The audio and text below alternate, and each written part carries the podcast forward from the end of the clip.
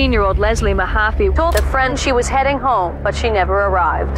Kristen French, a high school athlete and a straight A student, was abducted from the front lawn of this church. There was a palpable sense of fear. The rapist has terrorized women all in the same general area. Everything can be done is being done.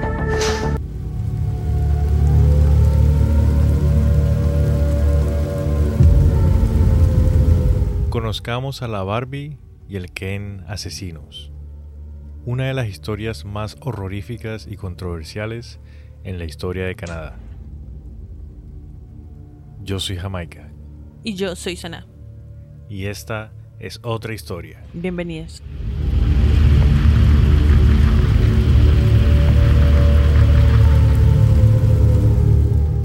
¿A ti no te pasa, Jamaica, que como que piensas que estos casos son muy delicados y vas y miras las estadísticas y son los que más ha escuchado la gente en nuestro podcast? Sí, es algo sorprendente, pero igual comprensible también. No, lo que pasa es que a mí me pasa es que a mí me da como miedo hablar de estos temas, estas historias, pues porque son delicadas y uno no sabe qué tan educada psicológicamente está la otra persona para pues darse cuenta de el mal ejemplo en vez de volverse como fanáticos, como ya hemos hablado, que hay gente que se vuelve fanática a, a los asesinos en serie, marica. O sea, me parece tan raro eso.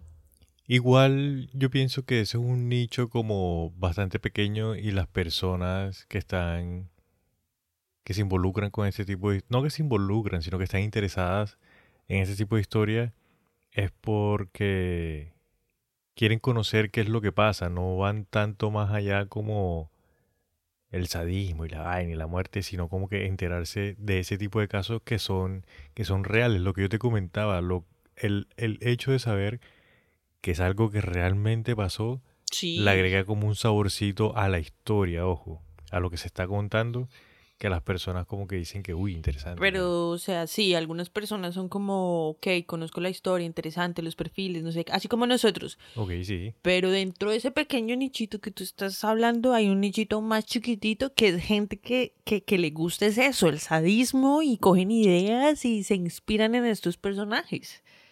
Entonces, ¿qué te digo? Que es que están locos. Ah. bueno, no me voy a alargar. Jamaica. La pareja. Hoy, hoy trajimos una pareja como tú y como yo. Pareja. Ah. Sí, sí, sí. sí.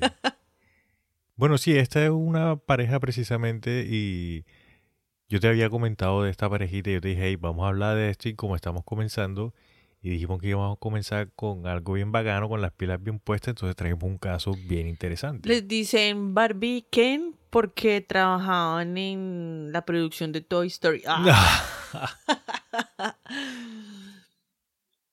No mentiras. ¿Tú sabes por qué les decían Barney? O sea, pues por lo que se parecían, por lo que eran todas como la pareja perfecta, ideal, es que- perfecta. Los dos, entro, los dos entran dentro de este concepto de belleza de los 90, de los De 80. puro estereotipo. gente. Exacto. La perfección no existe, eso es un invento Igual, esta historia que vamos a estar hablando hoy es- ocurrió en los 80 ya. de los ochentas. Entonces en los 80 y en los 90, como les mencionaba, en Estados Unidos el perfil de belleza, el profile, era el chico, alto, blanco, azules, mono, Capitán del equipo. capitán del equipo, sí, y las mujeres también, ah, eh, blancas, delgadas, rubias, eh, esbeltas, con Nosotros conocemos muy bien ese estereotipo porque lo imponen mucho en la publicidad en Colombia también. Sí, bueno, en esa época, ya Sí. hoy día no tanto. Mm, No, no tanto, no tanto. Pero igual eso empieza desde más antes, porque cada uno de ellos tiene su antepasado. ¿Cómo fue la vuelta? La historia de la que vamos a estar hablando el día de hoy es de una pareja, como habíamos dicho, de Paul Bernardo y Carla Omolka. Ellos Ajá. son una pareja, ellos son canadienses, se conocieron por circunstancias y pasaron muchas cosas. Ellos todavía están vivos, los dos. y los dos todavía están vivos, sí. Ok, listo. No, ahí, ah, pare, pare. Ah. bueno, entonces, ruédala. Ah, sí. Ay, muy, muy.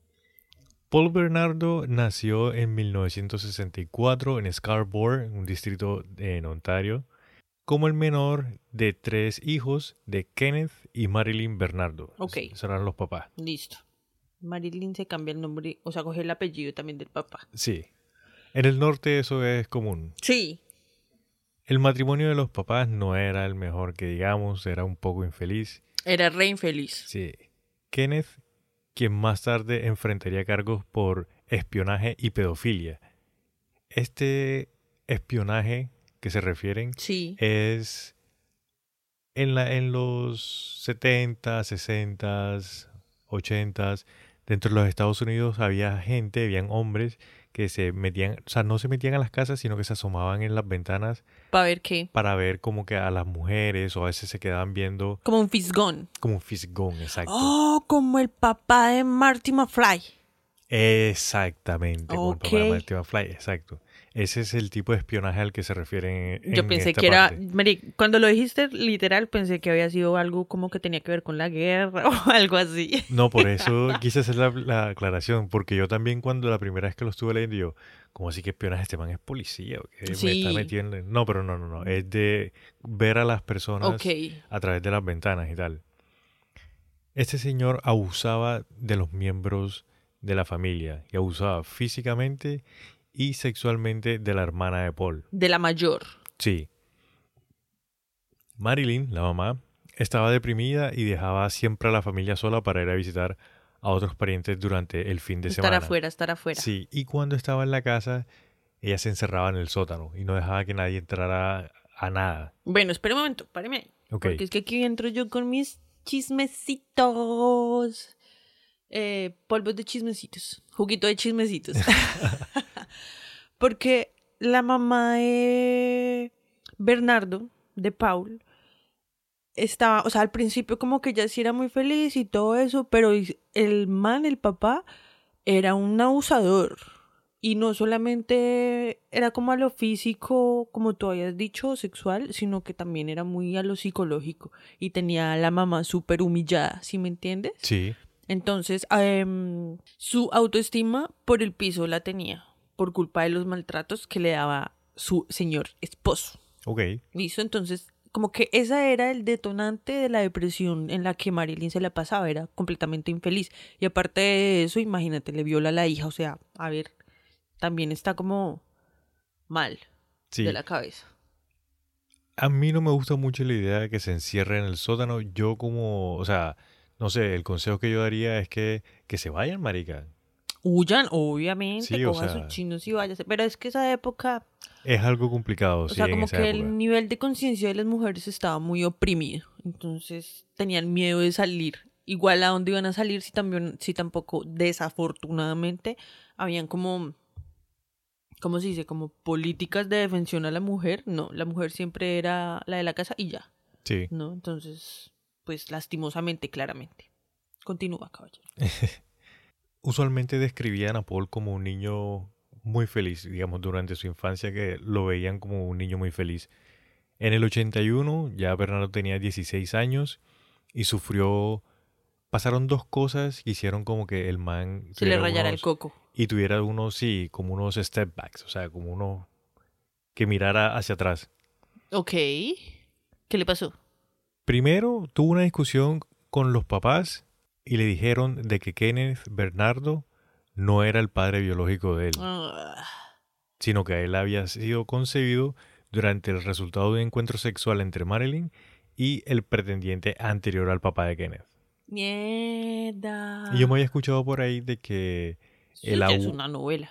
de- yo me había enterado de que el papá de Marilyn prefería más al muchacho con el que estuvo antes, no encontré el nombre, pero prefería más al Con el ex. Exacto, prefirió más al ex que a Kenneth. Entonces, como el man, como que el, el papá de Marilyn siempre lo tenía ahí como Imagínate que es como esos casos en donde la mujer sabe que con uno va a ser feliz y con el otro va a tener como la casa de los sueños. Entonces elige al de la casa de los sueños, que es un alcohólico violador, en vez de quedarse con el hombre con el que es feliz y no va a tener tantos lujos. Así como para completar la novela. Pero mire que eso tiene mucho sentido porque Paul tenía como... mm, en su personalidad una tendencia a tratar súper mal a las mujeres. O sea, ahí fue cuando se rompió el lazo de, de- de como de confianza que tenía Paul a la imagen de la mujer, ¿sí me entiendes? Y Sí. después de eso, para él, todas eran unas zorras. Sí, y mira que para reafirmar eso que tú estás para reafirmar eso que tú estás diciendo, de hecho, cuando ya le dicen esto, ahí fue cuando él empieza a tener problemas con la mamá, y empiezan a tener discusiones, se van a lo físico, y ahí es Uy, cuando lo él físico, a la mamá no se le pega el chino. y él empieza a llamar a la mamá que zorra, que puta, que tal. Mm, Entonces, Además de él- que eso lo aprendió del papá, que ya tiene sus antecedentes tratando mal a la gente. Ah, exactamente. ¿Qué, qué, qué psicópata están criando ahí? Después que se gradúa del high school, él fue empleado por una empresa estadounidense, Amway, muy conocida. Ah, Amway. Nosotros en, en, en Rolandia la conocemos como Amway. Amway, Amway. perdón. sé tu propio jefe. Y la cultura de ventas de Amway lo influenció profundamente. El man empezó a comprar libros, eh, videos Uy, de oradores, de mo- personas motivacionales, de famosos. Y el man empezó a aplicar todas estas técnicas no solamente en las ventas, sino también cuando salían a conquistar a las chicas en los bares y todas estas cuestiones. Y les funcionó perfectamente. A la fecha Jamaica, al día de hoy, eso todavía funciona.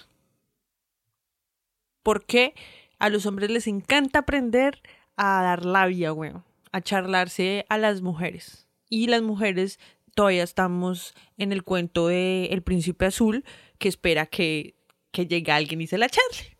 Eso es súper común. No, sí, eso que tú dices es muy cierto. Yo conozco, pues no conozco así, pero sí he visto esos casos en los- de la- las personas, porque no solamente hombres, ojo. Sí, que obviamente. cuando ven a una persona que les gusta y empiezan con la labia y no, que sí, que mira, ahí es cuando viene la inteligencia de la otra persona de ver realmente cuáles son las intenciones, de poder identificar cuáles son las intenciones y estar en la juega para Y qué, no qué decisión toma. Exacto, y no solamente como para relaciones amorosas o vínculos de placer, A sino en amistades y Ah, en bueno, negocios y hasta la misma familia para que para convencerte a invertir en un negocio donde vas a ser tu propio jefe. Ah. o sea, eso sigue pasando muchísimo. Ahí cuando este Paul empieza a utilizar esas técnicas, empieza a salir con bastantes chicas, el man empieza como que a, a coger ese estilo de vida de que no tiene una novia fija, sino que está saliendo con varias chicas al tiempo. Sí, es un gigolo ahí, todo-. ¿cómo es que se decía antes? Casanova. Sí, y tenía la mala costumbre. Era de esos hombres bocones, ¿sí me entiendes? De que cuando está con los amigos empieza a decir, no, yo salí con esta mujer y le hice esto y le hice esto, que no sé qué. O sea, tiene todas las banderas rojas por todos lados. Y el mal lo que más hablaba, o lo que, sí, de lo que más le gustaba hablar cuando estaba en ese tipo de situaciones, era que con las parejas con las que estaba, que, le, que tenía sexo anal y las denigraba, o sea, como que las trataba re mal y le hacía cosas repailas, ¿sí me entiendes? Yo, yo lo que sé de esas épocas, de esas andanzas, de esa pichurria, es que básicamente como que él tenía una satisfacción, una satisfacción, tenía una satisfacción como de nivel sádico. O sea, al man le gustaba, era no el sexo rudo, sí, no el sexo rudo, lo digo así, sino el papel del abusador. O sea, a él les gustaba sentir esa adrenalina de te estoy violentando, te estoy maltratando. ¿Sí me entiendes? Sí, sí, O ese, son, ese es el tipo de personas de que el roleplay no les satisface, sino que tiene que hacer ya la vaina. Y eso ya es considerado una enfermedad mental. Yes. Además de que ahí con todo eso de Amway y todo eso se vuelve súper narcisista. O sea, se alimenta el ego, pero mejor dicho, se baña en ese perfume.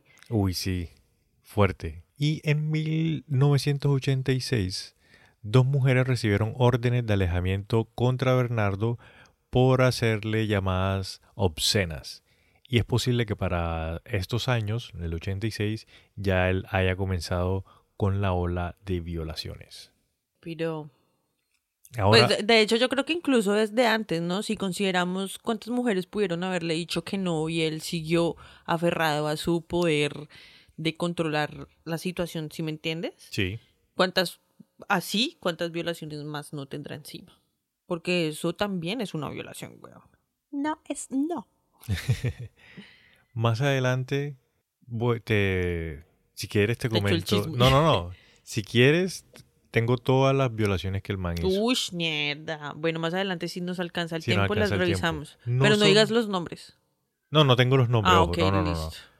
Son aproximadamente, son 30, 20, y pégale. Mierda. Ahí podemos pasarlas rapidito. No. Listo. Nuestro segundo personaje Bueno. del día de hoy es Carla. ¿Qué? Parecías un muñequito. Es Carla Omolka. Ella nace en 1970 en Port Credit, Ontario. Su papá era vendedor ambulante, Karel Omolka, un inmigrante checoslovaco Sí, alcohólico, y su esposa de Ontario, Dorothy Seger. Era empleada en Mm. una clínica geriátrica. Ok. Tenía dos hermanas menores, Lori y Tammy. Carla era una niña muy inteligente, era buena estudiante. Normalita. El papá la quería, sí. Pero también el papá problemático, que a veces la insultaba, insultaba a la madre, a veces insultaba, digamos, el man llegaba borracho y llegaba Ah. insultando a todo el mundo. Sí, eso es. Y yo creo que más de. Yo creo que hay muchas personas que reconocen ese tipo de personajes, ¿no? El papá que llega a hacer escándalo borracho con un pollo asado.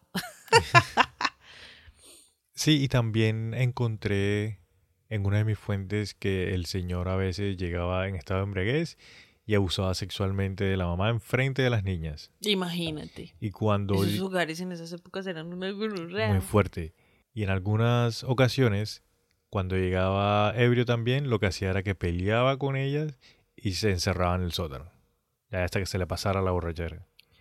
Es que el alcohol es tremendo, eso es tremenda droga y nosotros lo tenemos muy normalizado. Esa vuelta es un veneno, marica. Tú me habías dicho eso, porque es que cuando uno toma eso se, se convierte en todo lo malo que uno tiene por dentro, oye. A mí me encanta como lo dicen en Peaky Blinders, Sí, que Tom Shelby, no, pues entre ellos siempre se dicen que cuando están tomados y emputados, cálmese porque el whisky es el que está hablando, no usted, Sí. relájese. sí, eso es, eso es muy cierto.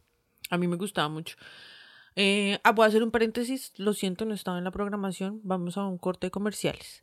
Amiguitos, los quiero invitar a todos a que se den como, ¿cómo se dice eso? Tiempos fuera de consumo de alcohol.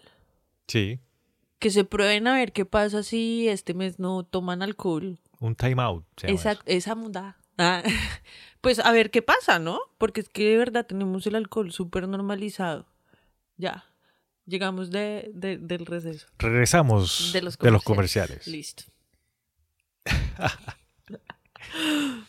bueno, pero eso no tiene nada que ver con el tema, Jamaica, no me distraiga. Y Carla Molca.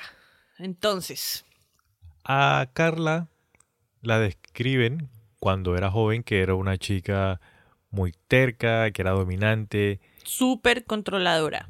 sí, y que era de esas chicas que no tenía pelos en la lengua para decirle a, a la persona que tenía enfrente lo que tenía en la, men- en la cabeza. en la cabeza. Yo sí, por ahí también de ella supe que, que es ese tipo de niño o niña que, mm, que pone los juguetes, pero las cosas tienen que ser como él diga, y si no, entonces no juego. Y me llevo mis juguetes. Sí. O sea, el que dice, no te puedo prestar los colores porque mi mamá me los revisa y si los gasto de aquí, no. No, no te puedo regalar una hoja porque mi mamá me las tiene contadas. O sea, ese tipo de, de, de- de persona era ella, era re rabona. Pero era juiciosa. Sí, pero también comentan que cuando estuvo en el high school, que se vestía de forma inconformista, se cortaba, o sea, estaba mostrando signos emos y también Hace harto no escuchaba esa palabra. y también decía de que había intentado suicidarse varias veces y tal. Es que ella pasó por su etapa de rebelde. Sí, como dicen las mamás, ¿no? Es que ella está en una etapa de rebeldía. Y, y se volvió niña dark. Ya, eso fue lo que pasó. Y se empezó a vestir así más dark, más, punk, más punkcita. Y lo de cortarse y eso ya era... eso sí es un trastorno, marica, Pues porque sí, eso es un trastorno. el, el- el dolor te causa como una tranquilidad o te causa una vuelta que ya eso no es normal. Eso tiene un nombre en este momento precisamente, no me acuerdo, maldita sea. Pero eh, básicamente es cuando ya tú estás, se te corre un chip del cerebro, Jamaica, y ya estás esperando es la segunda reacción que tú tienes ante un suceso.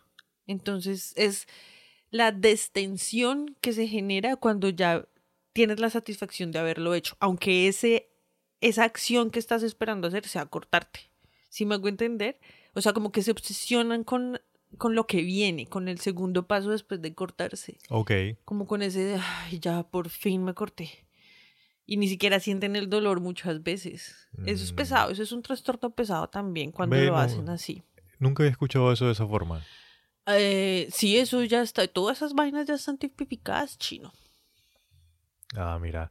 Bueno, también comentan de que desarrolló fantasías sádicas y masoquistas. Comentan de que Omolka consiguió un trabajo de medio tiempo en una tienda de mascotas mientras estaba en el high school y después de graduarse en el 88, la clínica veterinaria Thorold la contrató como técnica veterinaria de tiempo completo. Ah, listo, la china salió con un camello de una. Ella se puso a inventar que se había, que su primera relación sexual la había tenido con un man y que había sido así súper sádico y que el man había estado drogado y que no sé qué. Y después eh, pidieron el- cuando ya el caso y todo eso, piden el testimonio del man y él dice como pues nosotros sí estuvimos una vez, pero eso no tiene nada que ver con la descripción que, que, o sea, fue comimos normal. Sí. Y la vieja sí decía que le pegaba y que la, la había amarrado y que estaba todo drogado y que no sé qué. Y el man todo como, no, pues nada, o sea, me vine en el pantalón. ¿Te imaginas el man bien, el man rema el polvo y la vieja por hacérsela muy rudita, inventándose todo La muy eso? darks. No, Sí. man, ya eso. Ahí es cuando uno se empieza a dar cuenta de que hay personas que definitivamente nacen. Bueno, es que al final no nacen, marica. Han tenido una niñez y han vivido unas vainas que al final como que construyen ese, ese personaje. Pues imagínate cuántos bloqueos y de qué más cosas y pensamientos y emociones no está huyendo esa niña que vio a su papá violar a su mamá en su casa. Obviamente, weón, es que es obvio. Como tú me comentabas en otro capítulo, normalizan ese tipo de cosas y por eso puede hasta que lo vean normal. Exacto, como, ah, sí, pero no pasa nada. Y hablando de, de cosas locas, de psicos y enfermos mentales, ah, se nos olvidó contar que Paul tenía también como una fantasía que era tener una finca con vírgenes, ¿no? Una finca allá en la choza con puras vírgenes. Sí, me hiciste acordar que tenía una fantasía sexual Imagínate. que era tener una finca, como tú dices, Un criadero. un criadero de vírgenes. Y, qué munda, o sea. no, Eso ya es muy estar fuerte. muy retorcido. De verdad que sí. Bueno, en 1987, Paul Bernardo se graduó de la universidad y consiguió trabajo como contador junior en Price Waterhouse. Después de sus últimas novias, empezó como que a tener menos, Chicas. menos, no menos chicas, sino menos novias. Porque ya estaba, como te había comentado, ya las estaba cogiendo menos y menos serio. O sí, cada vez. Uf. Y también porque una de sus últimas novias, por decirlo así, Jennifer Thompson, lo amenazó con ir a la policía porque el man ya estaba muy pasado de la Pues raya. una de esas novias, o varias, que creo que le pusieron cosas de alejamiento. Sí, eso te lo comenté, que le- eh, dos chicas le pusieron órdenes de restricción. Ah, fueron dos. Ah, no Sí. le puse cuidado. Qué pena. En mayo del mismo año, Bernardo violó a dos mujeres intentó otra violación en julio. En octubre, Paul y Carla se conocieron en el restaurante de un hotel. Él tenía 23 años y ella tenía 17. Omolka había venido a Scarborough para asistir a una conferencia de tienda de mascotas. Cuando se vieron, marica, ¡Flash! ¡pum! quedaron flechados Impactados. instantáneamente. Tanto que tuvieron relaciones sexuales esa misma noche y dicen que con sus amigos presentes. O sea, ¿se comieron enfrente de imagino- los amigos en la habitación o Yo qué? me- sí, yo me imagino que se fueron como que para la habitación de al- alguno A de tomarse el hotel, minibar. A tomarse, sí. y ahí enfrente de todo el mundo, tenga, matanga.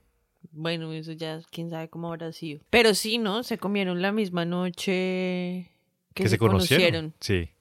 Y a partir de ese momento, Paul manejaba para ver a Carla dos veces a la semana y poco a poco así el man se le fue metiendo en la vida hasta que le controló, le controló, perdón, absolutamente toda su vida. Le decía cómo vestirse, cómo peinarse, qué comer y hasta qué creer. Lo que pasa es que él creo, el, bueno, eso ya tiene también nombre. Ah, se llaman bombas amorosas. Sí, el man cogía a la nena y la trataba como la más, la reina. Te regalo flores, te llamo, te invito, te llevo, te traigo, te hago, pero tú tienes que hacer todo como yo lo diga. Te vistes con lo que yo te diga, comes lo que yo te diga. ¿Sí me entiendes? Sí, Y si no lo haces, si por si te peinas un milímetro más a la izquierda de lo que yo te había dicho, empiezo a insultarte, a decirte que no sirves para... Eso es un lavado de cerebro, ni el hijo de madre Jamaica. Que eres una gorda, que no sirves para nada, y empiezan así a maquinarle la mente a las mujeres para que su autoestima se baje completamente y se apague. Y ya al perder el autoestima, pues aprendemos autovalor, ¿no? O sea, como que ya no valemos pa' mierda, si este man me deja, nadie más va a estar conmigo y tengo 17 años. sí. Y estoy re buena, soy una mona que me, me están comparando con Barbie. Pero no, ya, si me entiendes, así es como empieza a lavarle el cerebro a la China.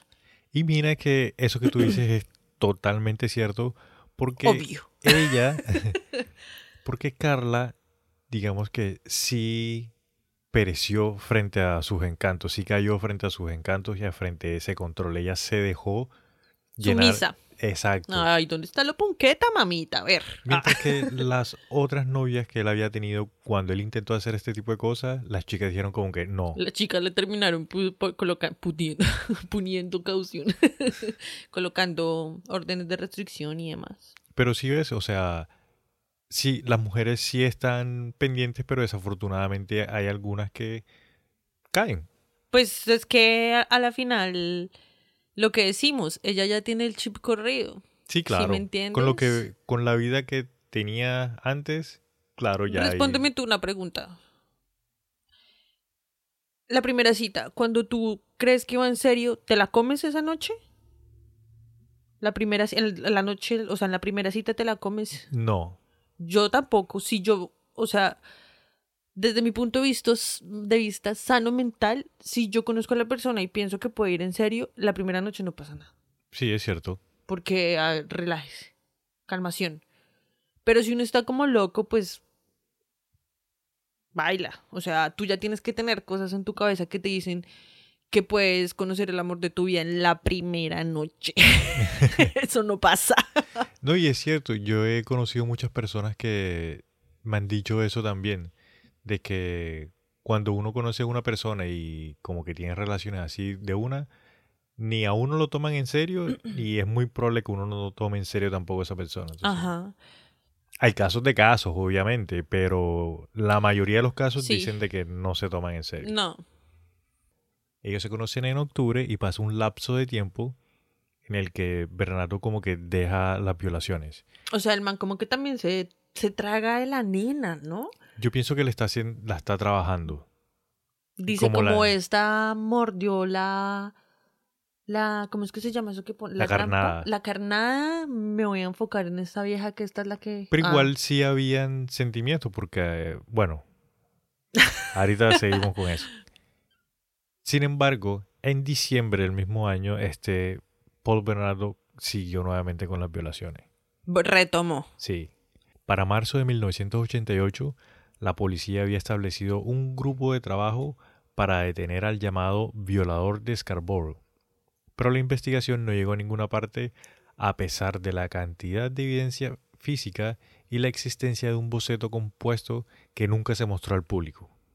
Imagínate, yo escuché que al principio el man lo hacía a escondidas, pero que después le empezó a contar a Carla y que Carla decidió eh, alcahuetearle eso.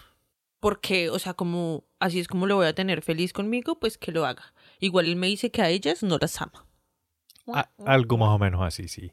Sin embargo, el, el periodo en el que él no le decía nada, que supuestamente lo hacía en secreto, Sí. ella comenta más adelante de que ella sabía que era lo que estaba haciendo el man. Que ella ya sabía de que el man era el violador de Scarborough. Mm, no sabía eso. Qué pichurria. Y mira, hasta mayo de 1990 es que la policía decide mostrar el boceto al público del presunto violador que, que Y lo cogen. Y lo capan. No mentiras. No. Ojalá. Ahí vamos a ver qué pasa en la historia. chan, chan, chan. En ese momento, Paul había renunciado a su trabajo y, y conseguía su dinero contrabandeando cigarrillos a través de la frontera entre Estados ¿A Unidos lo y? Canadá. Oye, Sí. yo nunca supe qué era lo que hacía ese man porque yo dije, yo dije como deben ser de familia de plata porque cuando se casaron botaron la casa por la ventana, ¿no? Pero, pero yo nunca sabía que era narcotraficante de cigarrillos. Él comenzó con eso y después hizo otra cosa, no recuerdo qué es, pero también era turbio. y Trata así de era- blancos por ahí. No, no, no, no, no. O sea, lo que pasa es que llevar ese tipo de productos de un país, o sea, atravesando la frontera, Ajá, baila, eso es ilegal, marica. obvio. Ya, es contrabando, como tú dices. Entonces el man hacía otra cosa así, de pasar de un lado a otro, pero no me acuerdo qué era. Bueno, no, no sé. Yo pensaba que el man era así como vendedor de seguros o algo así. Y mira que a finales de 1988, en noviembre, dos detectives visitaron a Paul Bernardo y le tomaron muestras de sangre, Oh. saliva y cabello, pero los datos no fueron analizados. No, Jamaica, y es lo que hemos hablado. Ah, no, no, no lo hemos hablado, es que lo leí en un libro.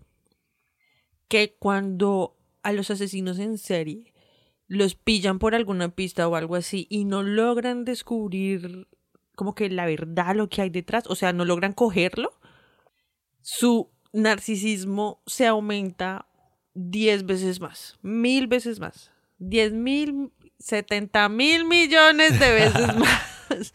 Pero, o sea, a tal punto en el que ya se creen dioses, o sea, como que yo puedo hacer lo que se me dé la gana, igual a mí no me van a coger. Sí, eso es muy Uf, cierto.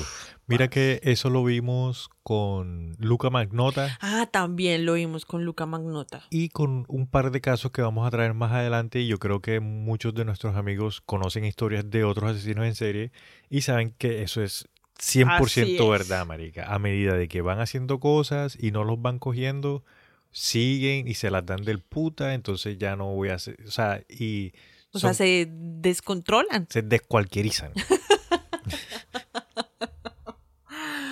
Bueno, listo. Entonces al man le toman las muestras y lo dejan. Y lo dejan. Es que precisamente como el man era así, el Ken, marica, todo blanquito, todo bonito, todo bonito, entonces no sospechaban del man. Y bueno, pero man- si le hacen, perdóname, si le hacen pruebas de ADN y demás, pues las víctimas no tienen también pruebas. O sea, ¿cómo es posible que no encuentren rastros de semen o cosas así? Eso se puede decir. en- Sí, sí, sí. Ok. Lo que te digo, como no sospechan del man, entonces no analizan las muestras porque efectivamente, más adelante vamos a hablar de eso, pero obvio, obviamente la policía más adelante tiene las, las muestras de ADN del violador, pero como no han analizado las del man, no saben que es el man. No me creas, Ya. marica, porque la policía siempre es tan imbécil. Marica, y, o sea, Porque si no hubiesen, son como Jack Peralta. si, sí.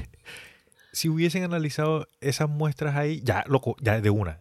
No estuviésemos contando la historia, marica. Pero claro, como el man se ha leído 10.000 libros de superación personal para vender cualquier huevona. Y aparte de eso, vive con alguien. O sea, ¿quién va a sospechar de la familia ideal? Claro. Y que, o sea, el man tampoco muestra ningún índice de, de miedo ni nada, sino que, no, que le vamos a hacer una prueba. Ah, bueno, listo, dale. ¿Para qué? No, es que estamos sospechando de un Mm. violador. Ah, listo, no importa, sí, sí. Sí he escuchado eso en las noticias. Imagínate. Bueno, continuemos. Bueno, mis queridos amigos, vamos a entrar a la parte fuerte. Entonces, ojo que esta parte es con mucho respeto. No se vayan a, no se vayan a delicar. Vamos para adelante. Ajá. A medida que avanzaba, Firmes. firmes. A medida que avanzaba 1990, Bernardo se obsesionó cada vez más con la hermana de 15 años de Carol, de Carla, Tammy Olmolka. Él la espiaba y tramó un plan para violarla con la ayuda de Olmolka, quien también se aseguraría de que Tammy permaneciera virgen hasta ese momento. No, pero es que ese man, lo que pasa es que ese man tenía tramada a Carla con que si no le había podido quitar, entre comillas, quitar la virginidad, que también es un mito re áspero que llegó re lejos y en realidad eso no existe, cierro comillas, si no le había podido quitar la virginidad a ella, a Carla, entonces ella le debía a una virgen. Y el mancito se fijó en la hermana de Carla. Y Carla se las pilló. Entonces, ¿en qué momento a Carla se le... O sea, la delgada línea entre, ok, sé lo que haces y te dejo porque si no tú me dejas. Y yo empiezo a participar. O sea, cruzo la línea y empiezo a participar para complacerlo. O sea, es que eso ya está muy piro. Porque soy tan grosera. Yo lo que pienso que pasa ahí es que ya ella está en el plan de querer complacer al man en todo. Y por es eso pasa lo que A ver, ¿qué va a pasar. pasó? El primer intento de Paul fue en un viaje de verano el 24 de julio.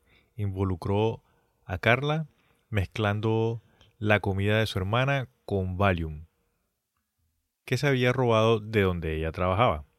Pero Tammy se despertó después de un minuto, antes de que Paul pudiera violarla. El segundo intento fue el 23 de diciembre después de una cena de Navidad en la casa Olmolka. Ella lo describe, marica, como si fuese un regalo de Navidad que quería darle a Paul. Imagínate. Quería darle la virginidad de la hermana. de la hermana.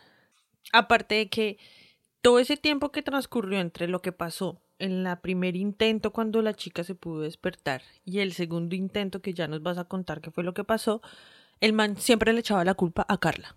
Entonces Carla tenía un acomplejo de, de fue mi culpa, ¿sí me entiendes? Sí, De el no- remordimiento de que eso, fue la culpa de remordimiento de que de verdad fue la culpa de ella y que como fuera tenía que reivindicarse con él porque si no se explotaron, o sea, no sé.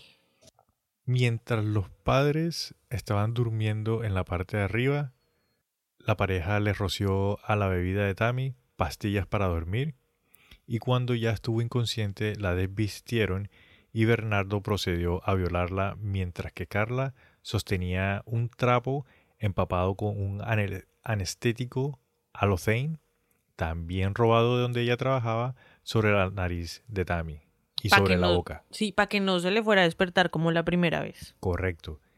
Tammy comenzó a vomitar y dejó de respirar después de que Carla la sujetara para aclararle la garganta. Después de no poder revivir a Tammy, la pareja la vistió, la subió a su habitación y, la lim- y limpió todo tipo de evidencias antes de llamar al 911. Aunque Tammy tenía una quemadura muy visible en su cara Sí. debido al químico que estaban utilizando. Que tenía alrededor de la boca como muy rosado. Como, sí, o sea, como, como una quemadura de un químico en la piel, que empieza Sí. así como rosadito y después ya empiezan a hacerse llagas. Pero entonces no alcanzó hasta la parte de las llagas. Y lo que, dici- di- lo que dijeron, estamos hablando lindo tú y yo, y lo que dijeron en el informe forense es que había sido el ácido del estómago que se había salido en el vómito. Sí. Listo. Entonces los doctores dijeron de que había sido una muerte accidental y que no tenía ningún rasgo de que la hubiesen violado ni mucho menos por el estilo. Pues solamente dijeron se vomitó en se trans trans bronco respiró, creo que es que se llama, o bron, sin el trans creo de hecho, bronco respiró. Bueno, el caso es que se ahogó con su propio vómito porque estaba ebria, Sí, básicamente. Pero chismecito. Porque mm, cuando llaman para que se la lleven y tal, igual la declaran eh, que falleció, pues tienen que investigar, ¿no? Entonces eso pasa a unos detectives para verificar que efectivamente todo esté bien y se van hasta la casa. Y cuando les comentan como no es que su hija falleció y venimos a tomar el testimonio de los dos que la encontraron y llamaron al 911, los entrevistaron, todo súper bien, todo súper normal, pero uno de los detectives después dice que sí le pareció raro la actitud de, de Carla, porque Carla se había puesto a lavar la ropa y a lavar sus cosas, eh, como de la cama, la ropa de cama que llaman, y esas vainas. Entonces el man dijo que de pronto era como la forma de ella de superar, si me entiendes, de atravesar lo que estaba pasando. Y ya después, eh, más adelante en las investigaciones que hacen en los juicios y eso, se dan cuenta de que la vieja lo que estaba haciendo es algo que se llama como la limpieza moral, que es cuando los victimarios, pues no todos caen en eso, ¿no? Pero intentan como limpiarse de esa culpabilidad para superarla rápido. Ok. Entonces empiezan a lavar todo, a limpiar todo lo que usaron, más allá de la conciencia de estoy quitando huellas y estoy, si me entiendes, como que no caen tanto en cuenta de que están haciendo, borrando evidencia, sí. sino que lo están haciendo más como necesito limpiarme la culpa, entonces me baño rápido, como eso pasa mucho cuando también son, por ejemplo, eh, alguien es abusado, que Sí. se siente sucio y tiene que lavarse y todo. Sí, eso. sí, sí. Eso es limpieza moral. Entonces descubrieron que lo que esa vieja estaba haciendo ahí era eso. Ah, ok. En, en el, como en el informe que puso el detective. Mm. Chismecitos. Más adelante, en el funeral de Tammy, eh, este Paul lo encontraron acariciando el cabello de Tammy porque ella estaba como en un ataúd eh, de esos que ponen que son abiertos, que los pueden ver. ok, sí. Y cuando estaban haciendo la investigación del juicio, reabrieron nuevamente el caso de lo que le había pasado a Tammy para poder ver si ellos tenían algo que ver con eso. Sí. Y encontraron una fotografía de Carla y de Bernardo en el ataúd de Tammy. ¿De verdad? Sí. ¿Y esa foto sale ahí? Esa toca ponerla en redes. Que... Esa foto no es no está para, o sea, la que sacaron del ataúd no está para el público, porque eso es evidencia. Mm, vamos a buscar a ver si... Luego de esto, pues del funeral de Tammy, se mudaron para Port Dalhouse, donde se filmaron mientras representaban encuentros sexuales entre Paul y Tammy. Entonces, esta Carla se puso la ropa de la hermanita y con esto simuló de que ella era Tammy y se filmaron mientras Bernardo Eso es- abusaba de ella. Eso está en las declaraciones de, mm, de Carla. Y ella dice que, que el Paul, que Paulo, eh, que Paul la obligó a hacer eso. Y que ella le decía que no, y que no sé qué, pero el man la trataba re mal, que la, incluso la había amenazado como con matarla, entonces si no lo hacía, entonces ella dijo como, pues bueno, está bien, lo voy a hacer. Y que se puso la ropa de la hermanita y, y se grabaron.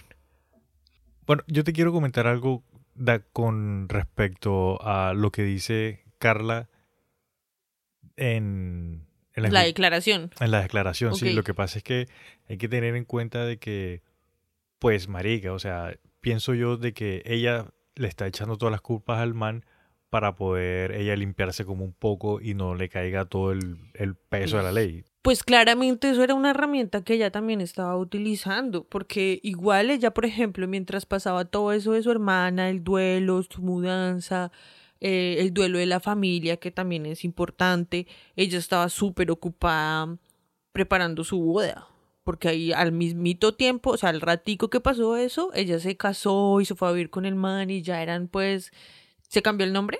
También me imagino. Intentaron más adelante cambiarse el nombre, pero les negaron la solicitud. Ya más adelante, cuando estaban casados, en junio de 1991, Carla invitó a una adolescente con la que se había hecho amiga en el, trabajo, en el trabajo. No voy a mencionar el nombre de la chica, sino que voy- me voy a referir a ella como Jane Doe. De hecho, creo que no se sabe el nombre de la chica, ella lo hizo anónimamente. Eh, Correcto, sí, para Ah. proteger su identidad. En los Estados Unidos, cuando se refieren a una persona que no tienen el nombre, cuando es un hombre es John Doe y cuando es una mujer Jane Doe. ¿Oh, sí? Es como decir fulanito y fulanita. Nuestros amigos. Exacto. Entonces esta Carla invitó a esta chica Jane Doe a su nuevo hogar, a, digamos a la casa donde estaban viviendo. Después de que esta chica se desmaya por tomar tragos que estaban mezclados con alción, Carla le dijo a Bernardo que tenía un regalo de bodas sorpresa para él, y los dos se filmaron mientras la violaban. La chica se despierta al día siguiente con náuseas, así como toda en guayabada, de tanto haber tomado alcohol, pero no se había dado cuenta de que había sido violada. No, ella estaba súper apenada por el... Ay, qué pena por el show que te hice anoche, me emborraché. Sí, el 15 de junio, este, ¿te acuerdas que te había mencionado que Paul tenía otro negocio así, todo ilícito? Bueno, el man lo que hacía es que se iba a otra ciudad que se llama Burlington y el man lo que hacía era que se robaba las plagas de los carros. Ay, marica, ¿en serio? Sí. Cuando estaba haciendo esto, conoció a una chica de 14 años que se llama Leslie Mahaffey. Ok. A esta chica, marica, a ella lo que le pasó fue que, tú sabes que a veces que los papás, cuando uno llega tarde a la casa, le dice, te voy a dejar afuera, te vas a encerrar afuera, te vas a encerrar afuera. Y a la chica le había pasado esto varias veces, entonces los papás dijeron como que, ah, bueno, vas a seguir llegando tarde. Cogieron y le echaron seguro a la, a la casa y la dejaron por fuera. Y no podía entrar porque había llegado tarde, o sea, qué castigo tan estúpido. Bueno, Ese es un la, castigo. La, la época, la época. La época, sí. Los. Y en Canadá, totalmente diferente a lo de Bueno, nosotros. sí. O sea, en Canadá hay gente que dice que deja la puerta abierta y nunca les pasa nada, ¿no? Eh, antes sí, Ajá. ya hoy día no. Oh. Y bueno, ahí es cuando esta chica conoce a Bernardo, a Paul Bernardo, y el man como que se, se le acerca un poco y le dice, no, es que voy a, a entrar a la casa de tus vecinos. Y no sé qué. Y la vieja la, y la niña como que, ah, bueno, sí. Y le dice, ¿tienes un cigarrillo? Y el man le dice, no, sí, sí, tengo cigarros, pero los tengo en el carro. Entonces, y se la lleva. se la Ah. lleva y es cuando le ponen una venda, le pone un cuchillo en la espalda y le dice a Carla, tenemos una compañera de juegos. Mire, gente, si usted se las quiere dar de muy mala y soy la que más fumo, aprenda a cargar sus propios cigarrillos y su propio encendedor. No le acepte nada a nadie. No te rías que es en serio. Lo primero que sí tiene que aprender es dónde encaletarse los cigarrillos para que no se lo pillen en la casa. Pero no le acepten nada a nadie. Y antes de que continúes, yo había escuchado de que el man tenía a Leslie Sí. como en, en el basement, en el sótano, algo así. Y que al otro día fue que subió y le dijo a Carla como, maricas, que hice esto y esta chica la tengo ahí abajo. O sea, subió y le contó, pero ya había abusado de ella. Ya la había tenido ahí un poco de horas, mejor dicho. O sea, yo lo que encontré fue que él cogió a la niña, la secuestró y se la llevó Sí. para la casa. Y se la mostró de una vez a No. Carla. Porque cuando él llega a la casa y le dice, no, mira que te traje una nueva compañera de juegos, entre los dos, como la tienen vendada, entre los dos abusan sexualmente de la chica y se graban mientras hacen eso. Entonces, cuando ellos están en ese proceso, que la están violando, que están abusando de ella, a la chica se le mueve un poco la venda y los ve. Entonces ellos ahí entran como en un estado de como que se asustan porque los puede identificar y puede ir con las autoridades. Entonces, desafortunadamente ella se convierte en la primera víctima de la Mortal. pareja, Ajá. mortal de la pareja, sí. Sí, eso sí es verdad. Lo que pasa es que, no, pero él llega con la chica y, estu y tú en la noche amaneciendo, por decirlo algo así. Se queda con ella en el sótano, no sé qué, abusa de ella, la golpea, la empieza a emborrachar, tacatá, tucutú, y en la mañana sube y le dice eso a Carla. Y después sube a la chica y obliga a Carla a que le sirva tragos, a que le prepare vainas, a que la vistan de tal forma, empiezan a grabarla. Y ahí es cuando, según Carla, llega este señor y le empieza a decir que la tiene que hacer y que le tiene que, mejor dicho, que ella también tiene que participar de la grabación, pues prácticamente. Y ya, y entonces es cuando deciden, Asesinar. ajá, porque, porque pues las pudo haber visto y todo lo que tú estás contando. Listo, sí. Entonces, a esta chica lo que hacen es que, de acuerdo a lo que yo encontré, Carla dice de que Paul fue el que la ahorcó. Ajá. Que cuando ya la ahorcan, entonces eh, Paul busca una sierra, una mini sierra, la descuartiza por pedazos, Nueve. si nueve, Y Carla le comenta de que lo que pueden hacer es con cemento, echar las partes en bloques de cemento y tirarla en diferentes lugares. Ok. Y eso es lo que hacen. Pero hay una parte, la cabeza, que como que la parte es muy grande y les pesa mucho. Entonces la llevan a tirar a un río, pero como pesa mucho no la pueden llevar hasta el río, sino que la dejan cerca, como en la orilla del río más o menos.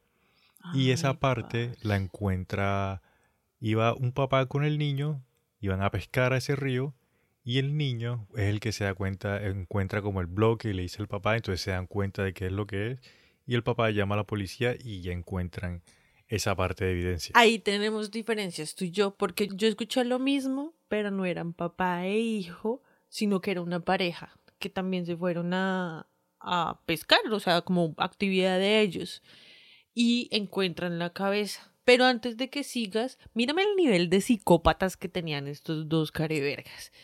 Que con la víctima ahí en el sótano descuartizada, ellos estaban arriba en la sala de su casa celebrando el Día del Padre con el papá de Carla. Oh, sí. Ah, y, y, y mírame ese nivel, ¿cómo la viste? Ah, se hangar. Yo pienso de que eso lo hacen también para como subir el nivel de adrenalina. ¿no? Claro, imagínate. El saber que esta- las personas que están arriba no tienen ni idea de lo que está pasando abajo.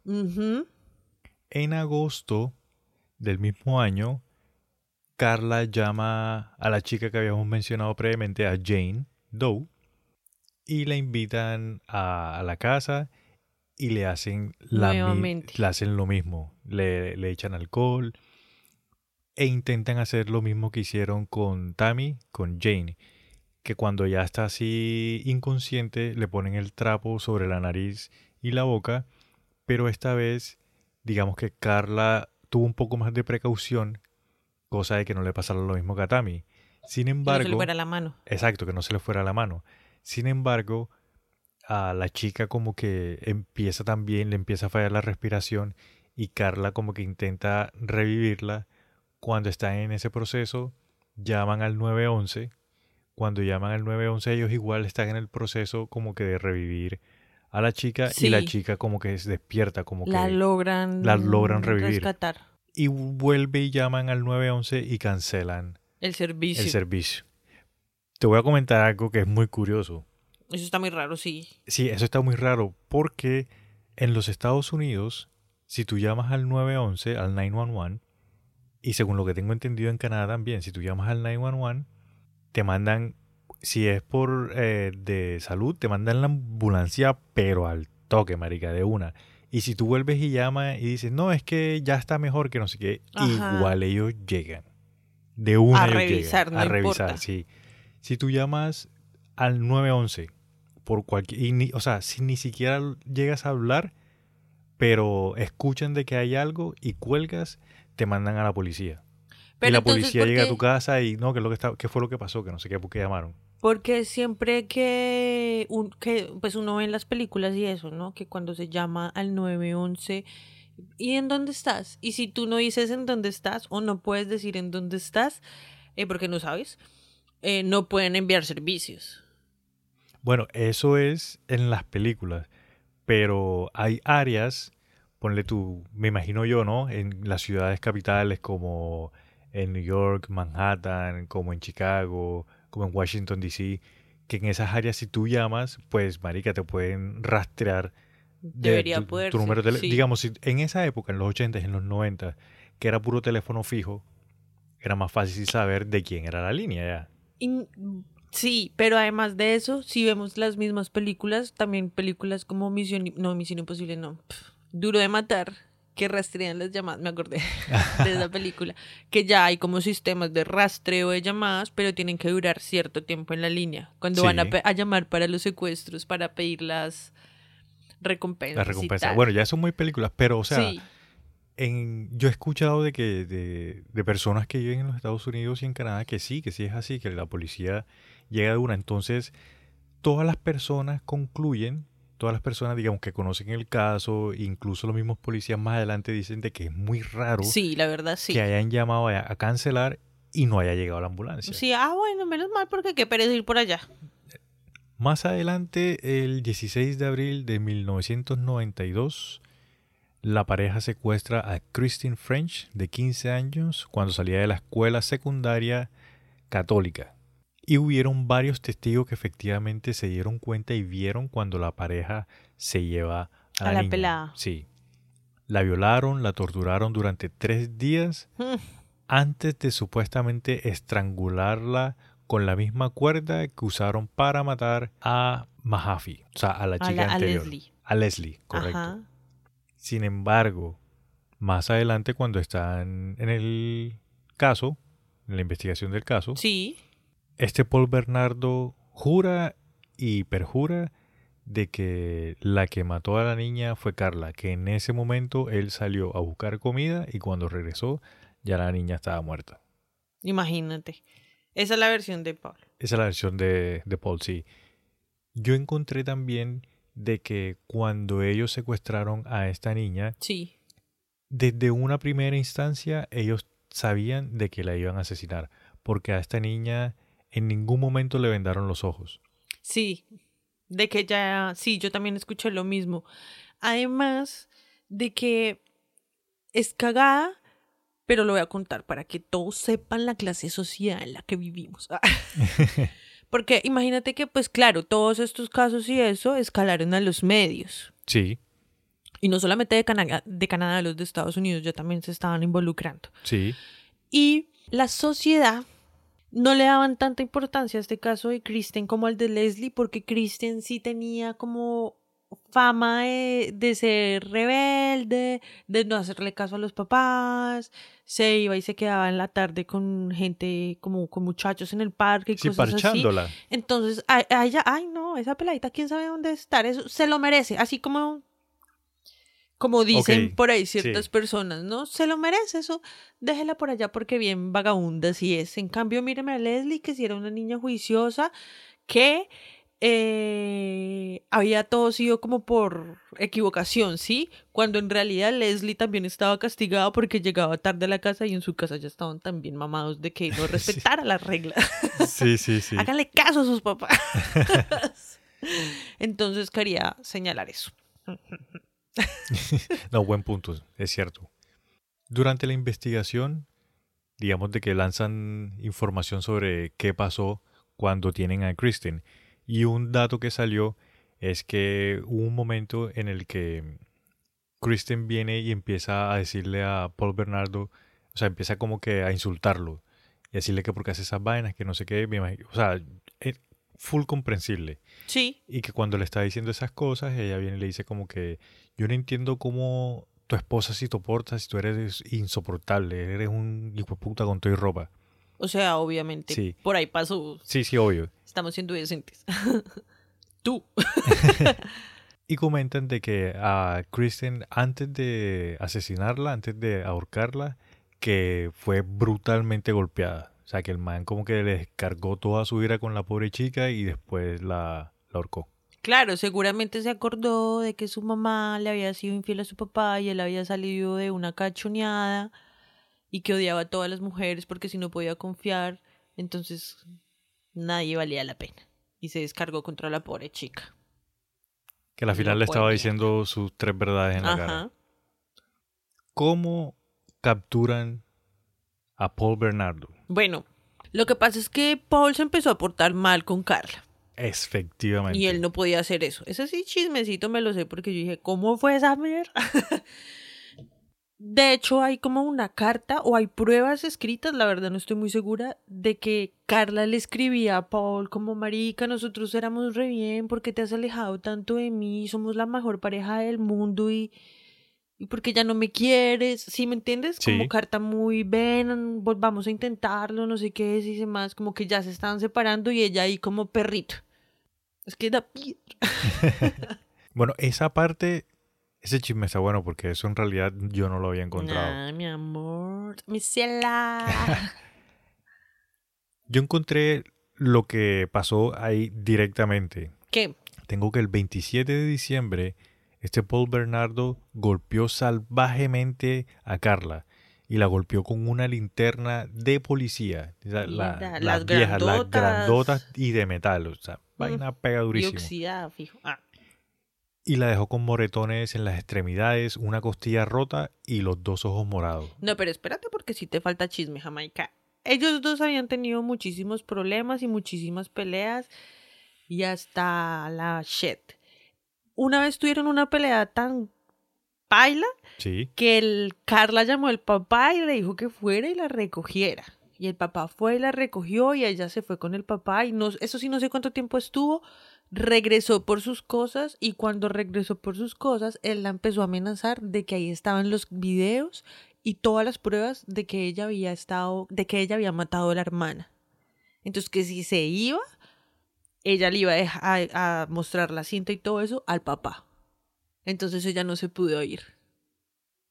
Ajá. Y después fue cuando la cascó y la volvió mierda. Con la linterna. Ajá. Ah, mira. Ya, ella ya está, o sea, ya estaba empezando a reaccionar, como cinco años después. Pero bueno, sí, Ahí, ahí es donde nos damos cuenta de que el control que tenía el man claro. muy fuerte. No, y después, es que el problema también está en que ella se dejó grabar, marica, porque ahí ya el man la tiene también. Si te vas, mira, aquí tengo los videos. Listo, entonces más adelante, después de que este man coge y la vuelve mierda con la linterna, ella se reincorpora al trabajo el 4 de enero del 93, 1993. Y en el trabajo estaba diciendo, no, es que tuvo un accidente de tráfico que fue algo fuerte y quedó así. Sin embargo, los compañeros del trabajo dijeron, no, o sea, eso no pasó en ningún accidente. Sí, Cogieron y llamaron a los papás de Carla le dijeron, venga, esta chica está así, está pasando esto, vaya y échale un lente, vaya qué es lo que pasa. Y el papá fue y la recoge, de acuerdo a lo que tú me dices, la recoge Sí. nuevamente, sí, se la lleva para la casa de donde, pues, de los papás, o sea, a su casa. sí. Y cuando están allá, prácticamente la obligan a que vaya al hospital. Cuando está en el hospital, los hospitales, según lo poquito que yo sé, los hospitales cuando va una persona con golpes, así, moretones, ponle tú una costilla rota, o sea, golpes visibles de que alguien te cascó, Sí. tú tienes que poner una denuncia. O te Oh. preguntan, ven acá, ¿qué fue lo que te pasó? Ya para ver. No si- puede decir que fue un accidente, porque Exacto. ya está muy paila. Exacto. Entonces, digamos, en los Estados Unidos, cuando una persona va hacia un hospital, los del hospital, marica, están en la obligación de llamar a la policía. Y la policía llega y te pregunta como que ven acá. Qué ¿qué fue lo que pasó?". mierdero Sí, meterse sea, en una pelea. ah, en los Estados Unidos eso es delicado. Entonces la chica, Y en Canadá me imagino que también. que también, exacto. Entonces la chica, como está así visiblemente vuelta a shit, la llevan al hospital y en el hospital le dicen, no, mi hermano, no, mi hermana, tú tienes que poner la denuncia. Y ahí es cuando le ponen en la denuncia a Paul Bernardo. Y, en- y ahí es cuando la policía dice como que, ah, mira, este man analizan las pruebas que tenían desde el 88 y se dan cuenta de que él es el violador de Scarborough. Pero ella primero, o sea, ella como que sí, dice que fue el marido el que la cascó, ¿cierto? Y después ella se va a vivir a donde los tíos. Ella ya deja sus vainas, Sí. ya baila, o sea, ya no vuelve con Paul. Sí, ella no se va a vivir con los papás, sino con los tíos, se va ¿cierto? donde los tíos y dicen, o sea, no sé, en varias entrevistas que, que le han hecho a ella y tal, dicen que ella tomó ahí la decisión de, de denunciar todo lo que hacían, pero ella, o sea, como que, es que parece como que esa vieja sí era como pichurria. ¿Por qué lo dice? Pues porque básicamente su, su defensa, su, su, su, su testimonio, su acusación, su, su vuelta que ella hizo, fue en pro de que el primero que habla y el primero que dice las cosas como son y acepta las vainas y denuncia al otro, le va mejor. Ah, y, no, ella, no, no. y ella se la estaba jugando por ese lado para que no le, no le dieran tan duro con la ley. No, no, mira, lo que pasó fue que ella fue a la policía y dijo, yo les doy toda la información, pero yo quiero una Ah. inmunidad judicial. Oh, Ya. ya, ok, entiendo. En Canadá no hay pena de muerte, pero sí hay eh, cadena perpetua. De por vida. Exacto. Entonces ella lo que quería era una inmunidad, cosa de que no le dieran la cadena perpetua, cosa de que, marica, en 20, 30 años, tuviese por lo menos la opción de poder salir libre. Y entonces ahí ella cuenta Ajá. lo de la hermana. Y ella cuenta las cosas, cómo pasaron desde el punto de vista de ella. O sea, ella contó que estuvo involucrada, pero siempre fue manipulada por el marido. Y ahí es cuando los la, echa el agua al man y se van todos para la shit. Imagínate que durante el caso, cuando empiezan ya la investigación, que este man lo, lo meten preso porque se dan cuenta de que es el violador, este Paul Bernardo le dice a su abogado dónde están las cintas. Todos los videos que habían grabado, el man le dice al abogado. Y el abogado se queda callado y no dice nada, marica. Pero a él ya, o sea, ya habían ella ya había presentado unas cintas, ¿no? O sea, cuando ella, como tú dices, cuando ella está dando su testimonio por su inmunidad, ella da lo de la hermana y dice algunas cosas, pero no menciona las cintas. Ah, yo pensé que había mencionado. Ok. Cuando ella menciona las cintas más adelante, porque el caso duró casi año y medio, fue bastante largo. Sí. Entonces, cuando ella ya menciona las cintas, piden, los policías piden una orden de cateo a la casa donde ellos vivían. Y lo que pasa es que las leyes en ese momento en Canadá, pues, ma- marica, los canadienses son muy serios, son muy respetuosos, son muy puntuales con las vainas que están haciendo, entonces pidieron No la orden de cateo. Y no destruyeron, no des- como en los Estados Unidos que destruyen todo, Sí. nada, sino que fueron, revisaron la casa y allá en ese momento hay una ley de que si encontraban cintas tenían que verla en la casa para ver si era evidencia o no es evidencia. No es de que, ay, encontramos, no sé, 50 cintas, entonces nos las llevamos todas y las investigamos todas. No. Ok. Y encontraron cintas, pero eran entre ellos. No encontraron ninguna de las Macabras. de las macabras, por decirlo así. Paul, como te había comentado, le había dicho al, al Al abogado y el abogado duró 17 meses sin decir dónde estaban las cintas, marica. Pero por eso lo pueden joder, ¿no? Al abogado se le formó la chupame el culo porque, o sea, después que pasa el tiempo, encuentran las cintas, empiezan a analizar todas las cintas y el problema que pasó con este caso fue que los jurados dicen de que ellos no le hubiesen dado la inmunidad a Carla si hubiesen encontrado los videos antes. Ya. Mierda, ¿cómo así? Sí, porque es que en los videos se ve de que ella está haciendo las mismas cosas con Paul, no se le ve remordimiento, no se ve que está como que asustada Obligada. o obligada, nada, eso no se ve ahí. Y se ven que los dos están abusando sexualmente a las chicas. Ay, parce, ¿cómo así? O sea, ella no es una víctima. Ah. Entonces, por eso es que a esta Carla, a ella le dan su inmunidad y a pesar de que revisan todos los videos y toda la evidencia de las cosas que habían hecho, ella más adelante sale libre. Ella hoy día, 2023, ella está libre. Sin embargo, este Paul todavía Está, en la cárcel. está preso y no tiene derecho a como que, que le revisen el caso a ver si puede salir libre. Eso no lo Ya tiene. no. En Canadá hay una cuestión que se llama, es como, te ponen como una marca en tu expediente personal Ok. de que eres una persona peligrosa para la sociedad. Sí, en Entonces- todo lado lo ponen, por eso a veces piden los antecedentes. Ah, bueno, si a ti te ponen esa estampa, baila, o sea, ni sales de la cárcel ni nada, ahí te quedas en la cárcel hasta que... No, pero ven, espérate, me dejaste muy confundida. como así que esta vieja no... O sea, todo lo que ella había dicho de que había sido una víctima y este mal la obligaba y la sometía y bla, bla, bla. Pues a la final también era mierda porque la vieja también como que le gustaba hacer eso. Acordémonos de que ella tenía su... Ella tuvo su época retorcida también. Por eso yo te había mencionado antes, cuando tú me, me, decías el punto de vista de Carla, Ajá. de que ella también lo dice porque ella estaba buscando en ese momento su inmunidad. Pero qué tan... O sea, por eso es que a ella la odian tanto en Canadá. Exactamente, sí, es, es por eso, sí.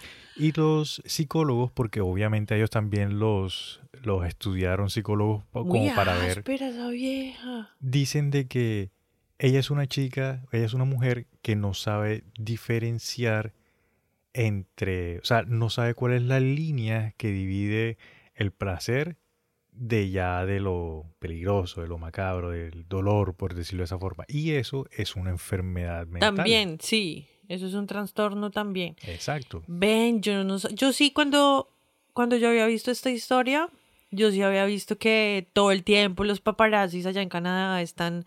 Cada vez que la pillan, están encima, que le ha tocado cambiarse el nombre, cambiar de look, cambiar de residencia varias veces.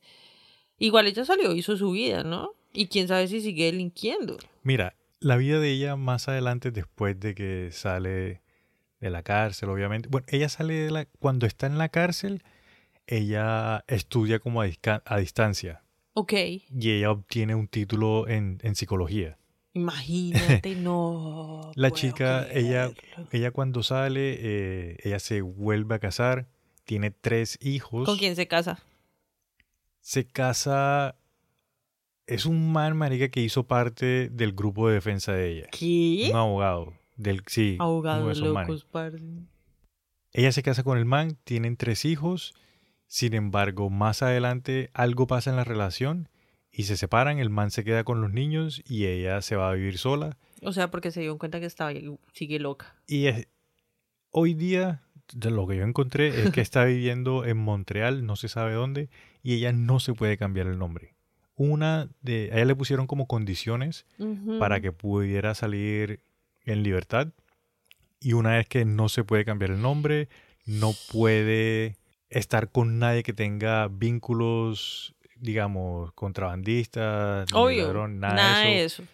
Que se tiene que reportar con el policía. Como en periodo de prueba por el resto de su vida. Sí, se tiene que reportar creo que cada año, cada vez que se mueve tiene que decir la dirección para que se mueva. Claro. No puede consumir ningún tipo de drogas a menos que sean de prescripción, en fin, un montón de vainas. Imagínate, Jamaica, que tú llegues a Canadá y encuentras apartamento. Y te mudas, no sé qué, y cuando van a poner tu nombre en los botoncitos donde uno timbra para las torres, Mierda. salgan el apartamento del lado Carla o, o Molca. Ajá, Carla o Molca. Iba a decir Karina. Carla o Molca.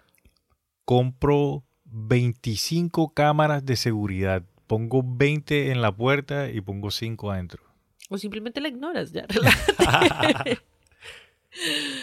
no, marica, pero me dejaste en shock. Porque entonces esa vieja también está súper enferma. Yo siempre la vi como muy... Pues el papel de... De víctima.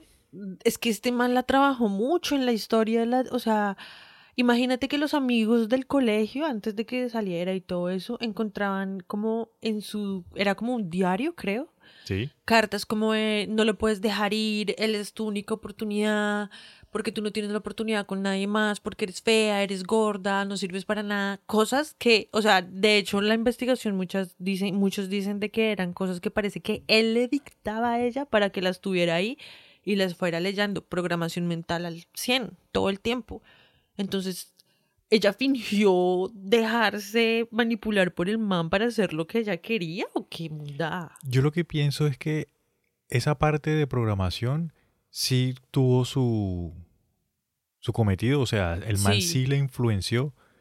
Pero, marica, o sea, si el, el juzgado vio en los videos de que ella también Lo lo disfrutaba. disfrutaba, marica, entonces baila. ¿Quién sabe que no habían esos videos? Claro, marica. Wow. Afortunadamente, esos videos, el gobierno de Canadá decidió destruirlos. Eso está en la deep web. es que en, pues supuestamente en todos los países del mundo, las investigaciones, los casos, cuando se cierran y a veces cuando no se cierran, cuando pasa determinado periodo de tiempo, destruyen la evidencia que tienen. Yo no estoy muy de acuerdo con los casos que no están cerrados, pero pues, marica, ¿qué se va a hacer? Sí, obvio.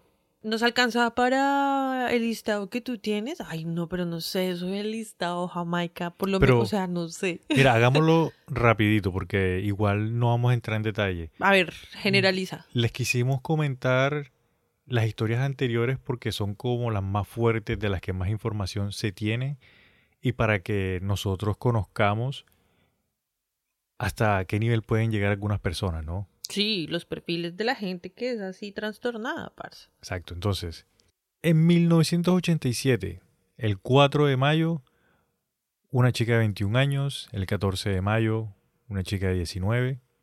El 17 de julio, una chica golpeada, intento de violación, huyó cuando ella se defendió. O sea, este man huyó cuando ella se defendió. Sí, ven, hay que defenderse. El 29 de septiembre, una chica de 15 años amenazada con un cuchillo, agredida, mordida en la oreja, intento de violación dentro de la casa. Pero el man huyó cuando llegó la mamá de la víctima. Bueno, pero espérate. Yo digo hay que defenderse, pero hasta cierto punto, en la medida de lo posible y preparándonos siempre. O sea, hay que tomar clasecitas de defensa personal y esas vainas, ¿no? No es que me sacan un arma y me voy a defender. ¿Cómo nos vamos a defender ante un arma? Obvio, ya no se puede y primero está la vida y la... Pues sí, o sea, como que salvaguardarse uno. Yo pienso que Entonces, lo, defenderse como se pueda. lo primero que todos tenemos que tener en cuenta, chicas, hombres, niños, niñas, todos, es la mente, o sea, entrenar la mente para que cuando pase esa situación no congelarse. O sea, para mí lo principal es no congelarse y poder pensar, voy a correr. O ver, la, ver al alrededor, es que uno se congela y se queda quieto y no se da cuenta de que la puerta está abierta. Exacto, la o ventana, pegar un grito. O Llamar a alguien. Llamar a alguien. O, o si está en un lugar donde hay más personas, como que agarrar a alguien ya, pero no congelarse, marica. Sí, y para eso hay que prepararse. Sí, por eso, la mental mente. y, y- y físicamente también para saber, o sea, correr, tirarse de un tercer piso. Ah. Bueno, en fin. seguimos rapidito. Sí, El 16 de diciembre, una chica de 15 años. El 23 de diciembre, una chica de 17 años violada sexualmente con un cuchillo. En- o sea, marica, seis niñas reportadas, ¿no? Conocidas. Todas menores de edad. Sí. Ok. En 1988, el 18 de abril, una chica de 17 años. 30 de mayo, una chica de 18, violada en Mississauga. El 4 de octubre, una chica, no se tiene la edad, pero fue apuñalada dos veces en el, en el muslo y la nalga. Intento de violación, pero se defendió, sobrevivió. El 16 de noviembre, una chica de 18 años. El 27 de diciembre, una chica, no se tiene la edad, intento de violación y huyó cuando el vecino lo vio y lo persiguió. Pero es que imagínate, o sea, lo que el man quería era a la violencia, ¿sí me entiendes? Siempre sentir que estaba abusando de alguien. Eso era lo que excitaba a este hijo de puta. Mm. Perdón, la grosería. Ah. En 1989, el 20 de junio, intento de violación, huyó cuando la víctima se defendió y gritó. El 15 de agosto, una chica de 22 años la estaba acosando desde la noche anterior. El 21 de noviembre, una chica de 15 años. El 22 de diciembre, una chica de 19. El 26 de mayo de 1990, una chica de 19 años. Más adelante, esos son como que los, los datos que se tiene que De él las dio. andanzas de él. Exacto. Y las chicas, pues que habíamos mencionado, el 24 de diciembre de 1990, Tammy Olmolka, La hermanita, la hermanita de 15 años, el 16 de junio de 1991, Leslie, y el 19 de abril de 1992, Kristen. Kristen, de 15 añitos. Imagínate. O sea, esas tres fueron las mortales, las demás. De las que más las se demás tiene también son mortales, marica, porque es que después de una violación yo no creo que una mujer quede muy viva, si me entiendes, tiene que pasar mucha terapia y mucho tiempo para poder superar este, este tipo de situaciones. Oh, sí, o sea, sí, lo que tú dices, e- estas tres fueron las, las mortales, pero las otras fueron violadas a la final, marica, y eso, pues, mal Sí, ahí. claro, imagínate la que acuchilló en la nalga, o sea, Sí. no, terrible. Bueno, y esta es la historia de Paul Bernardo y Carla Olmoca, los asesinos Barbie y Ken. No, qué historia tan perra, Jamaica, como, como en, un, en el último minuto cambia todo, ¿no? Sí, Porque esta mujer me dejó... Me va a comprar el libro. Hay un libro de ella. Pues, o sea, ella no lo hizo. Es una psicóloga, creo, que la entrevista y ta, ta, ta. Y ahí hice un libro de ella. Me lo va a leer. Y lo voy a escanear y lo vamos a subir y lo vamos a compartir con ustedes, amiguitos. Esos libros son interesantes. No, a mí estas historias me gustan porque uno, uno aprende un poco y uno se da cuenta de que lo que dicen por ahí, no todo lo que brilla es oro. Esta pareja marica era la, per- la pareja perfecta de los 90 y de los 80 en el norte, en Estados Unidos y en Canadá. Y mira todas las cantidades de cosas que tenían en la cabeza y todo lo que hicieron. Pues de hecho, hoy en día todavía sigue siendo el perfil de una pareja perfecta. sí, Sí, el man con su trabajo, súper vendedor, súper energético, motivador, líder en ventas. y la mujer toda eh, eh, trabajando en la salud, por los animales, los cada uno en su cuento, por su negocio, se casan, son exitosos, bla, bla, bla, bla, bla, bla. Y mira toda la vaina. mira lo que hacían en el sótano. ¿Ah? Ojo, tan para nuestros amigos, tampoco es que ahora se van a poner a desconfiar de cualquier, de todo el mundo y se van a poner así súper piranoicos. No, pero intentemos ver los red flags, como le dicen ahorita. Sí, eso te iba a decir, Jamaica, porque es que a veces uno tiene ese instinto de esta persona, no. Pero como uno quiere mariquear, como uno quiere pasarla chévere, como uno está jugando, jodiendo, o en otras cosas completamente diferentes que en lo que está, se deja llevar. Sí. Se deja llevar y, y termina sometido en quién sabe qué tipo de situaciones. Entonces hay que también seguir nuestros instintos, porque muchas veces uno, ahí uno sabe a veces. Ustedes de, de mujeres les pasa muchísimo. Yo he escuchado historias de, ponle tú, que se van de rumba con las amigas, terminan en el apartamento de alguien y nos falta el man, manos de pulpo, que se quiere pasar. Uy, puta. Y eso a las chicas les pasa bastante. Muchísimo, son una mamera. Con el tiempo uno los aprende a distinguir hasta desde que llega y se lo presentan a uno. Porque ya nomás con la actitud con la que se presentan, uno dice como, ah, este man va a salir con cualquier huevona. y termina por allá una cualquiera otra cacheteándolo ahí, como, ¿qué le pasa, imbécil? Uf, pasa... Por eso uno siempre sale como con los parceros, parceros poco de gente nueva, ¿sí me entiendes? Como Sí. que uno crea lazos en diferentes, en el colegio, en la universidad, en el barrio, en el trabajo. Uno como que crea esos lazos y después ya salen o hacen otro tipo de planes. Pero primero es en un tiempito para conocer gente. Yo jamás en mi puta vida sería capaz de utilizar Tinder, weón. O sea, de verdad yo no sé cómo las mujeres utilizan esa aplicación. Ellos son nuevas generaciones. Pero, weón, qué miedo. Ah. Sí, no, sí, es cierto. Sí. Qué lástima, pero qué miedo. Y no solamente para nosotros las mujeres, a los hombres también les pasan cosas. Más adelante traeremos casitos. Sí, claro. Porque no todo es a las chicas, los chicos también tienen sus temas. Antes de irnos, Jamaica, estamos en redes.